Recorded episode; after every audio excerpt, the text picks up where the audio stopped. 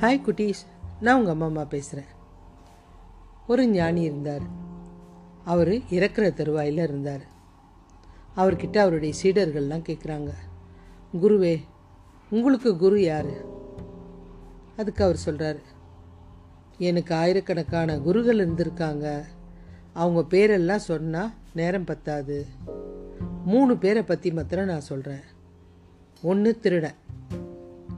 ஒரு தடவை பாலைவனத்தில் வழி தவறி ஒரு கிராமத்துக்கு போயிட்டேன். ஊரே உறங்கிடுச்சு. ஒருத்த மாத்திரம் இறங்கி திருடுறதுக்கு தயாராகிட்டு இருக்கான். அந்த நேரம் அவன் சிரமத்தோட திருட முடியாமல் அந்த இடத்துல நின்றுட்டு இருந்தான். நான் அப்போ தான் அவன்கிட்ட போய் நின்னேன். எனக்கு தங்கறதுக்கு ஏதாவது இடம் கிடைக்குமா அப்படின்னு கேட்டேன். அவனும் அவனுடைய வீட்டுக்கு அழைச்சிட்டு போய் என்னை தங்க வச்சான். ஓய்வாக இருக்கும்போது பிரார்த்தனை பண்ணிக்கோங்க அப்படின்னு சொல்லிட்டான். ஏன்னா எனக்கு திருடுற வேலை நிறைய இருக்குது நான் திருட போகணும் அப்படின்னு கிளம்பி போயிட்டான். அவன் வந்தவனே கேட்டேன் என்னப்பா திருடி முடிச்சிட்டியா? உனக்கு ஏதாவது கிடைச்சிதான்னு.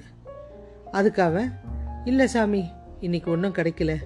நாளைக்கு கண்டிப்பாக முயற்சிப்பேன். கடவுள் விரும்பினா அப்படின்னு சொன்னான். இது எனக்கு நம்பிக்கையை கொடுத்தது.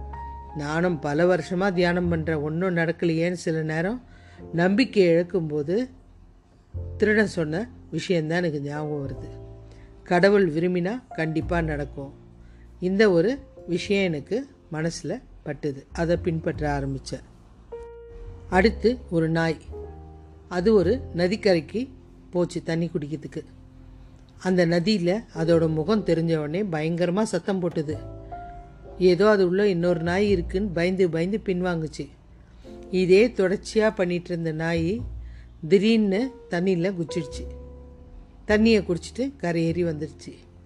இதுலேருந்து என்ன தெரியுதுன்னா எந்த ஒரு விஷயத்துலேயும் யோசிக்க தேவையில்ல தைரியத்தோடு இறங்கணும் அப்படின்ற போதனையை அந்த நாய் கொடுத்தது.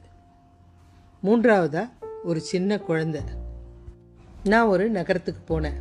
அங்கே ஒரு குழந்தை மெழுகுத்தி ஒன்றை ஏற்றிட்டு அருகில் இருக்கிற தேவாலயத்துக்குள்ளே வந்துச்சு. நானும் வேடிக்கையாக அந்த குழந்தைக்கிட்ட கேள்வி கேட்கணுன்னு இந்த மெழுகுத்தியை நீயா ஏற்றின அப்படின்னு கேட்டேன். ஆமாம் அப்படின்னா. திருப்பி கொஞ்சம் நேரம் கழித்து இந்த மெழுகுத்தியில் இந்த வெளிச்சம் எங்கேருந்து வந்ததுன்னு சொல்ல முடியுமா? எனக்கு காட்டு அப்படின்னு கேட்டேன். உடனே அந்த குழந்தை சிரிச்சுக்கிட்டே அந்த வெளிச்சத்தை அந்த தீபத்தை ஊதி அணைச்சிட்டு இது எங்கே போச்சோ அங்கேருந்து தான் வந்துச்சு அப்படின்னு சொல்லிச்சு. இது எங்கே போச்சு நீங்கள் சொல்லுங்கள் அப்படின்னு என்ன கேட்டா. என்னுடைய ஆணவம் அழிஞ்சிருச்சு. நான் கத்தது அத்தனையும் வினாடியில் சுக்குநூறாயிடுச்சு. என்னுடைய முட்டாள்தனத்தை உணர்த்துன அந்த வினாடியே நான் என்னுடைய ஆணவத்தெல்லாம் விட்டுட்டேன். இந்த மாதிரி எனக்கு இவங்க மூணு பேர் தான் கற்றுக் கொடுத்தாங்க. எப்போவுமே நம்ம அறிவாளின்னு நினச்சிட்டு எல்லாரையும் தரக்குறைவாக நினைக்கக்கூடாது மீண்டும் ஒரு நல்ல கதையில் இணைவோம்.